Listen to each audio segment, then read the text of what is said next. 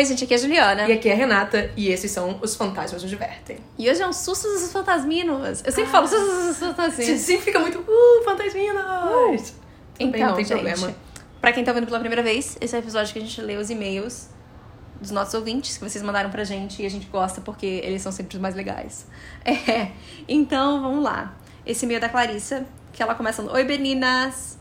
Primeiramente, vocês são demais, acompanho vocês desde o início. Aí ela botou aquele emojizinho, uhum. que eu não sei explicar, é a mãozinha do rock, gente. Então ela falou: temos, tem algumas histórias. A primeira.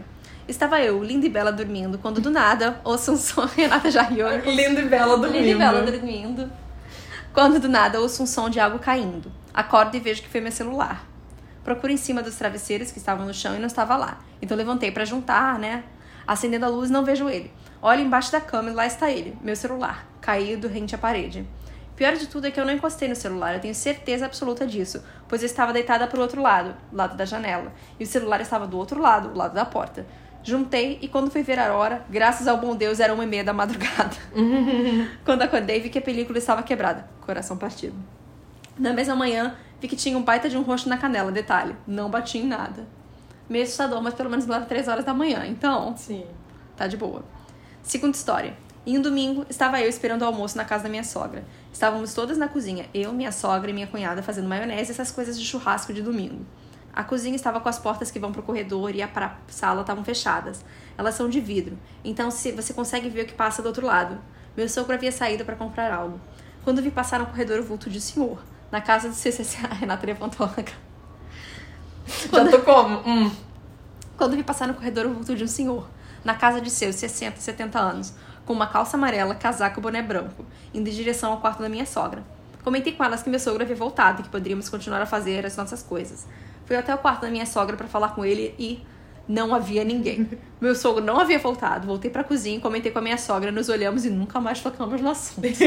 Muito bom. Eu gosto de. Eu acho que a reação tá E nunca mais tocamos no assunto, é isso. Nunca Ignora. Ignora okay. que não aconteceu. Terceira história. É, meu sogro trabalhou praticamente a vida toda em uma empresa bem grande aqui da cidade. Na época era comum vender móveis que a empresa não ia mais usar, então meu sogro comprou alguns armários e colocou na garagem no primeiro andar. Meus sogros passaram o verão todo na praia. Consequentemente, eu e meu namorado ficamos sozinhos em casa e, quando mais novo, uns 18 e 19 anos, ele costumava ouvir os ditos armários baterem as portas, ambas de correr, e os armários batiam nas paredes. Tudo isso de noite, ele nunca teve coragem de ver. Beijos, gurias. Clarissa, Clarissa, eu não vou falar sobre o nome dela, né, por motivos óbvios, mas é, ela falou que é gaúcha, obviamente pelo guria. Óbvio. Ai, então, muito bom. Clarissa, Clarissa tá no grupo do Telegram. Uhum. Adorei. Maravilhoso. Eu, pra mim, o melhor acho da segunda, que é assim, nunca mais falei sobre o assunto. Porque você e, ignora, é, é, não, não aconteceu. Acontece, tá bom. Tá de boa. Ai, a minha história é da Juliana. Não você, Juliana. Minha? Não, é uma outra Juliana, uma ouvinte, obviamente. Ela disse: Olá meninas, tudo bem? Quero começar o e-mail dizendo que eu devorei todos os episódios de vocês quando eu descobri o podcast em mais ou menos dois dias. Risos, risos. Até alcançar vocês e estar acompanhando agora no dia a dia, juntinhas. Sempre fui muito cagona para filmes e histórias de terror e devo ter dormido com a luz do meu quarto acesa até hoje. Inclusive, hoje provavelmente dormirei. Brincadeira. Só de deixar a janela aberta já sinto uma paz de espírito. Não sei se eu deveria deixar a janela aberta, não, mas tudo bem. Hum. Sair pedindo. Depende, se ela mora no prédio, ok. Se for num. Isso não. Uma casa, nem tanto. Saí pedindo algumas histórias assustadoras para juntar com as minhas e vou distribuí-las a seguir. Estou digitando no celular, então me perdoem algum erro de gramática que eu deixar passar. Não vou perdoar. Vamos lá.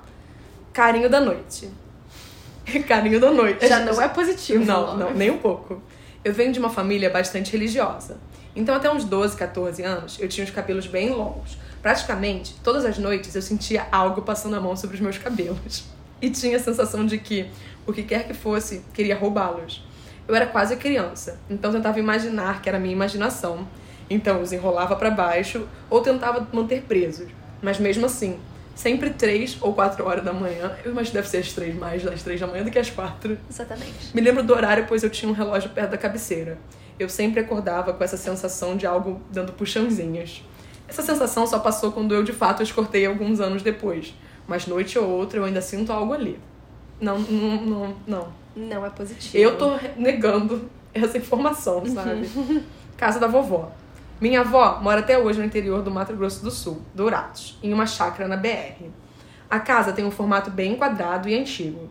Está repleta de fotos antigas, daquelas que eram tiradas em sépia, e algumas das pessoas que estão ali já morreram. O repertório das fotos inclui uma de um bebezinho, que seria um tio barra primo de segundo grau meu, que morreu poucos dias depois de nascido. As fotos sempre me davam a sensação de estarem me olhando e dos olhinhos mexerem. Eu não gosto dessas coisas. Além disso, o banheiro da casa fica do lado de fora, na varanda, mas perto da porta. Quando a noite cai, não é possível ver absolutamente nada, além do que as luzes da casa permitem para fora. Você nada faz o quê? mesmo. Não vai no banheiro de noite. Mas ó, assim, na hora Não de... bebe água. Desidratação. Aí Você fala assim, gente, olha, eu vou dormir, alguém me acompanha até o banheiro, vai lá, faz o pipi e acabou. Agora só no dia seguinte. Só, só na claridade da manhã. É. Ah, a casa é feita de madeira, então sempre range e faz uns barulhos à noite de passos que eu tento racionalizar, imaginando sendo a madeira, né? Isso tudo já é o cenário perfeito para aparições. Mas ainda tem um agravante de que, como eu mencionei, ela mora perto da BR. E, infelizmente, muitos acidentes aconteceram. Antigamente, quando aconteciam os acidentes, os familiares das vítimas marcavam os locais com cruzes à beira da estrada. E perto da casa da minha avó, temos várias. E relatos dos moradores da região de terem visto os fantasmas dessas pessoas na BR, parecendo perdidos. Parece muito quando eu contei sobre aquele cemitério. Sim. Porque é, é, bem é a ali mesma na- vibe, é a mesma de, vibe. de estrada. Há também uma história de uma noiva que, deixada no altar, morreu de desgosto e ainda aparece para os motoristas no meio da estrada e depois desaparece. Outra versão conta que a mulher aparece, se joga no carro e quando o motorista vai parar ou desviar, não tem nada ali. Outra conta que ela aparece no banco de trás, dizendo que está atrasada e precisa chegar no casamento e depois aparece. Em todas elas, a mulher vestida de noiva parece estar chorando. Todas me assustam muito. Uma lenda urbana da mulher de branco. É, eu sempre É. lembro do Real e Sobrenatural da Márcia Goldschmidt. Qual? Que tinha um desses assim também. sim. Ela sempre contava essas lendas urbanas e sempre, eu sempre tenho esses flashes. Uma dos meus. Um... Ah, tá. Uma das minhas tias conta que estava no distrito de Vila Vargas. Vila Vargas é distrito de Dourados. Com uns amigos. E quando estavam andando para voltar para casa, uma moça pediu carona para ele, ela. Ela era muito bonita, então não hesitou. Ela disse que precisava chegar ali perto, mas estava com receio de ir sozinha. Ah, é um tio, no caso, um dos meus tios. Ele a acompanhou até perto do cemitério. Quando ele percebeu onde estavam chegando, perguntou se ela iria ao cemitério. Ela agradeceu a carona dele e entrou no cemitério, desaparecendo. Ele achou que tinha bebido demais e ficou sem falar sobre isso por anos, até que outra pessoa contou uma história parecida. Tá vendo? Não vamos falar sobre o assunto até que alguém traga o assunto à tona. eu só achei engraçado. Ele, ele achou que ele tava, tinha virado alcoólatra já, então ele achou melhor não discutir. Mas só que não. Maravilhoso. Muito, muito tempo. Essa história é de um amigo que trabalhou em um banco que tem um prédio antigo em plena Avenida Pa- Paulista. Pasmem. Era tarde da noite e eu já estava bastante cansada. Decidi que era hora de ir embora. Só tinha eu no andar. Por segurança, alguns andares do banco só têm acesso para entrada e saída com digital. E não teria como ter mais ninguém ali. Estava saindo e passei a minha digital para abrir a porta e chamar o elevador. Ele chegou, entrei nele e apertei o meu andar. Quando as portas estavam se fechando, vi uma mulher com um corte de cabelo e roupas antigas, parecendo dos anos 50 ou 60, me olhando. Eu, me lem- eu não me lembrava de já tê-la visto antes, nem de tê-la visto no meu andar também. Mas mesmo assim, eu a perguntei se ela estava descendo, enquanto eu segurava a porta do elevador. Não pode interagir. Não pode. Gente, esse negócio da Paulista me lembra da história do Pedrinho, né? Do quarto do Pedrinho. Ah, sim. Que a gente em algum momento tem que arrumar uma coisa. Eu vou tentar ver se a gente consegue uma entrevista legal sobre isso. Mas você tem que explicar para as pessoas agora por quê. É, eu descobri que eu tenho um amigo que visitava essa casa do Pedrinho e as coisas dele ficavam no quarto do Pedrinho. Então, eu tô tentando arrumar um, alguma coisa. Um Ok. chublém aí no meio. Um chablé. Um chublém no meio. e a história é verdadeira, eu descobri isso também. Ah, tá. Ela me encarou por um tempo sem dizer nada. E foi então que eu pude reparar melhor nela e finalmente entender o que estava acontecendo ali. Senti um frio na espinha e ela respondeu: Eu estou aqui há muito, muito tempo. E saindo andando de costas até desaparecer nas estantes de arquivos. Deixei a porta do elevador fechar e segui como se nada tivesse acontecido. Nunca mais a vi. Mais uma pessoa ignorando. É, é bom não ver mesmo. Friozinho de verão. História da Fê, minha amiga que eu fiquei feliz de estar viva. Eu teria morrido. Eu gosto, eu gosto. Muito bom saber que ela tá viva, sabe? Sobreviveu, é isso que importa. Uma vez, sonhei com a morte, literalmente. Um esqueleto com uma capa e foice sentado do meu ladinho. Eu olhei na cara dela, ela me olhou de volta e pôs a mão cheia de ossos na minha perna e era super gelada. Acordei assustadíssima, sentindo alguém pegar na minha coxa, que inclusive estava geladíssima, no mesmo lugar que a morte. Mas não fazia sentido, já que estávamos em pleno verão brasileiro. Eram três horas da manhã. Tentei me acalmar um pouco até conseguir levantar e ir dormir com a minha mãe. Eu acho que isso é muito saudável Maturidade. também, entendeu? Maturidade, é isso que importa. Um estranho bem ali. Eu gosto que. Eu gostei dos títulos que ela foi é, dando, os sabe? títulos são ótimos. Era meu aniversário de 19 anos. Eu estava saindo de uma balada numa época que não tínhamos Uber. E eu estava com meus irmãos e meu namorado. Então saímos em direção ao metrô na Paulista para esperar abrir. Ai, eu não. eu- cara, eu, eu gosto muito da motivação das pessoas, mas De eu não esperando consigo metrô. ficar esperando o metrô abrir. No meio do caminho, eu estava com os pés cansados e decidi comprar pantufas. Ai, tava que nem a Sandy. Todos acharam graça. Ai, Juliana. E já que estávamos sozinhos na Paulista às 4h40 da manhã, resolvemos tirar uma foto minha pra guardar. Ai, é o tipo de coisa que eu faço também quando eu tô assim Aham. em lugares ermos. Tiramos as fotos garantir que tava vivo até aquele horário. e eu sorrindo. Ninguém reparou no dia por cansaço ou preguiça.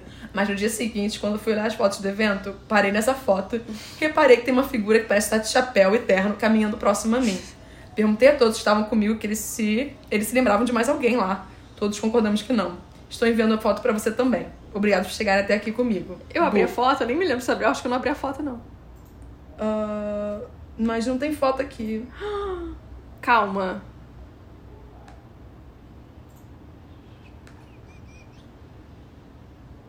Ué, Não.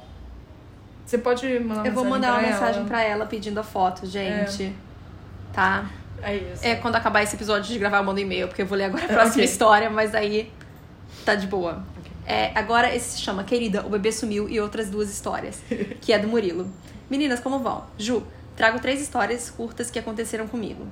Desde pequena sempre passei por situações estranhas que iam desde visões, vozes, cutucões, encontros macabros, entre outros fenômenos paranormais.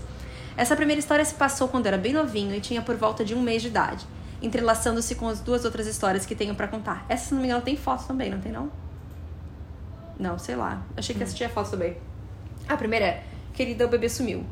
Apesar da primeira ruim, da piada ruim, a história é interessante, ao menos no meu ponto de vista. Como eu mencionei, eu tinha apenas um mês de idade.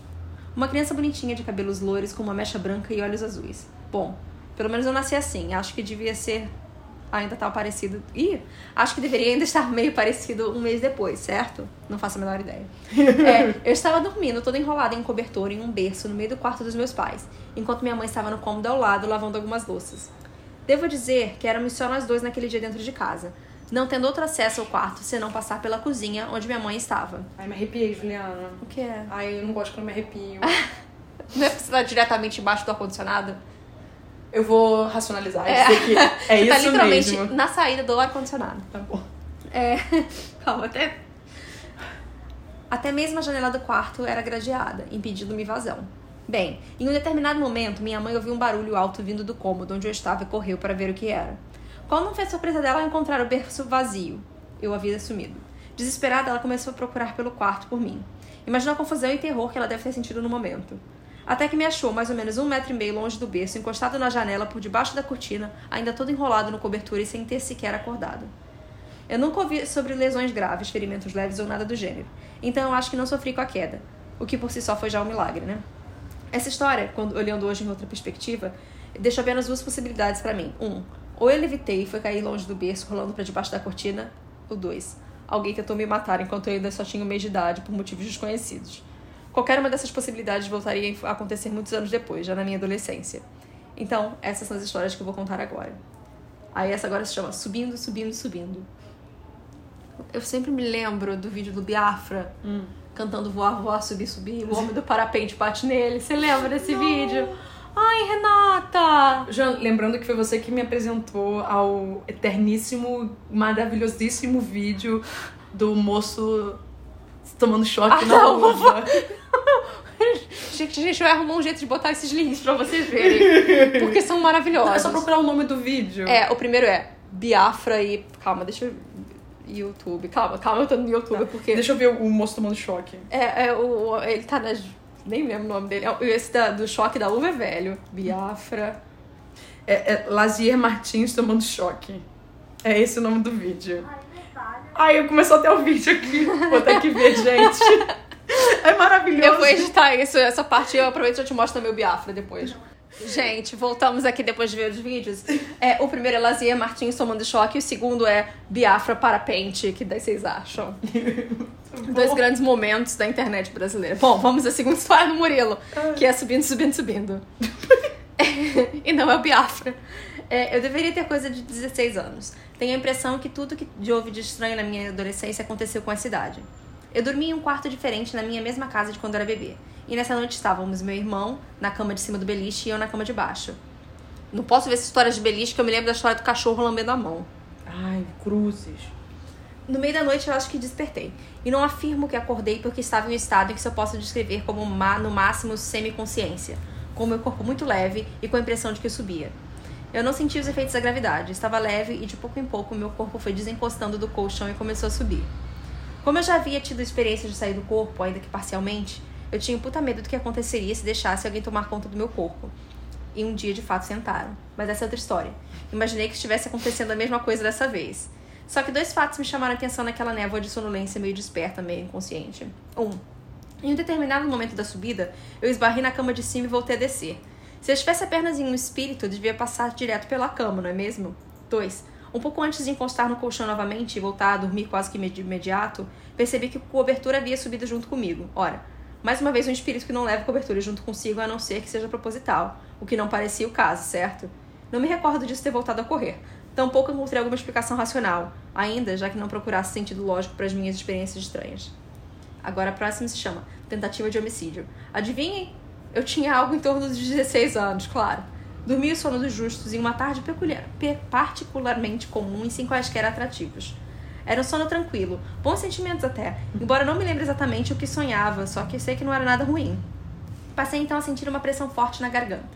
Algo bloqueava o ar, fechando minha traqueia. Mesmo dormindo, instintivamente subi as mãos pelo pescoço na procura de afrouxar o que me sufocava, mas nada encontrei. O ar começava seriamente a me faltar e eu me debater em agonia. Eu levei alguns segundos que pareceram intermináveis para acordar, pois apesar de tudo, sempre tive sono pesado. Ainda assim, mesmo desperto, eu não conseguia aliviar a pressão na garganta. Outros longos segundos se passaram e o desespero já tomava conta de mim. Minhas mãos buscavam em vão o agressor que não estava lá, ou ao menos eu não podia acertá-lo. Então, sem mais nem menos, a forma como começou também acabou. Um aperto no pescoço desapareceu e, por fim, pude voltar a respirar.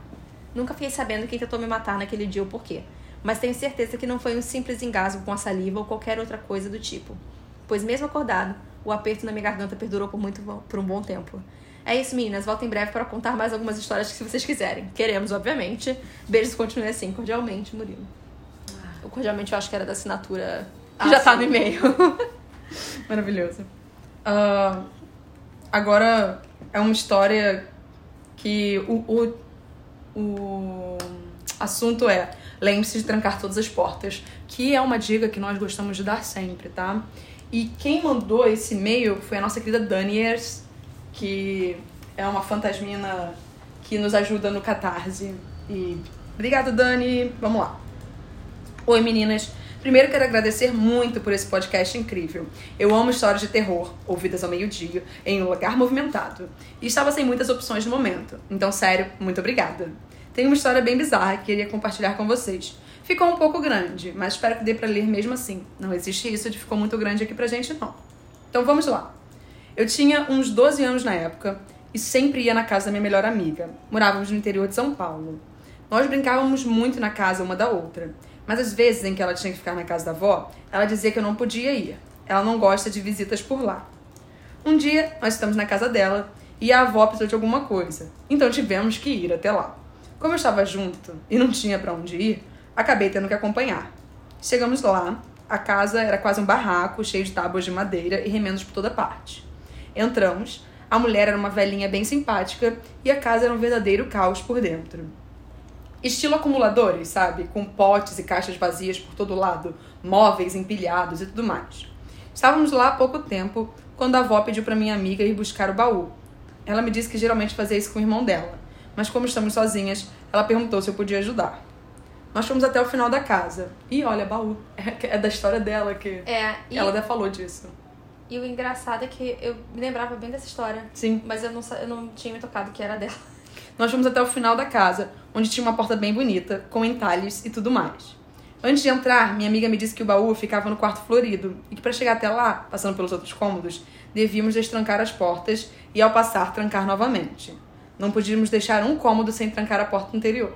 Estranho. Quando passamos pela porta, o primeiro cômodo era a cozinha. Fiquei muito surpresa. Era um lugar lindo e bem chique, mas como se tivesse parado no tempo. Tinha um ar bem antigo, apesar de estar muito limpo. Passamos para a sala, no mesmo estilo e com vários brinquedos de madeira e bonecas de pano espalhados pelo chão. Já estava arrepiada. Subimos as escadas de carpete e também impecável, e passamos por algumas outras portas fechadas que eram os outros quartos da casa. Entramos na terceira porta, passamos e eu tranquei como estávamos fazendo com as outras. Ao virar, gelei. O quarto era todo revestido com papel de parede florido, bem colorido e tudo mais, com duas camas de solteiro. Em cima de uma das camas, um conjunto completo de roupas: vestidos, sapatos, casacos, sombrinhas, todos no estilo antigo. Na decoração, bonecas de porcelana e uma casa bem grande de bonecas em um dos cantos. Perguntei para o que tudo aquilo, e minha amiga apenas deu de ombros e disse: Ainda bem que hoje ela só pediu o baú, e não para separar as roupas, ia demorar um tempão. Pegamos o baú e saímos de lá seguindo o mesmo ritual, fechando a porta antes de abrir a próxima. Voltamos para o barraco, deixamos o baú e fomos embora logo em seguida. Minha amiga me contou que a outra casa era uma casa grande. Estamos na região do café e que a família dela trabalhava lá desde a época dos escravos. E, em um determinado momento, a casa foi passada para a família dela. Ninguém da família morou lá. E as gerações têm a tradição de manter tudo do jeito que estava. E a avó levanta cedo todos os dias para deixar as roupas separadas em cima das camas. Sobre trancar as portas, ela disse meio que automaticamente: Não queremos que nada saia do lugar que precisa ficar, né? Se gostarem, posso mandar outras. E desculpa pelo tamanho. Assim, não, Não. tem problema, Não pode mandar outras, claro, sempre. E é aquela coisa, né? É assustador, não? É. Eu, pelo menos, eu vou explicar sobre o, qual foi o lance com a minha história do Pedrinho. É porque eu achei que o final acabou ficando. É, ele fez um hype, hype, e o final acabou daquela forma. Eu fiquei, ah, foi assim que acabou, ok. Mas é porque é aquela coisa, eu acho que nem toda história ela tem um final extremamente assustador. Não. E é isso que deixa elas mais verdadeiras no Não, final sim, sim. contas, né? E era o baú, foi, a gente É. nunca teve uma explicação e pronto. Aí eu fiquei, mas, mas, meu coração. Pelo menos daqui, assim, ela não tem uma explicação pra nada, mas os comentários da amiga. São já o suficiente. já- exatamente. É. Aí eu fico, uou, ok. Então é Gente, isso. Por favor, mandem e-mails. Por favor, mandem muitos e-mails para fantasmasnosdivertem.gmail.com. Pode ser qualquer tipo de história. Pode ser história engraçada, pode ser história de lobisomem que a gente andou recebendo. Uhum. Pode ser história de OVNI, a gente andou recebendo também esses Aí dias. tem que ir separando. Fantasma. Gente, não tem o menor problema. Manda a história que vocês quiserem que a gente vai É, ler porque aqui. aí a gente pode fazer um episódio especial, se a gente tiver muito e-mail, sobre um tema em especial. Já Que pensou? nem fizemos com os do Homem de Chapéu Preto e da Paralisia do Sono. Exatamente. Então, Então. por favor, mandem e-mails. Não é mandem jobs, é mandem e-mails. E jobs também. Mas assim, quem Exato. nunca? Tá bom? Tá bom? Então fiquem bem. Tchau. Bu!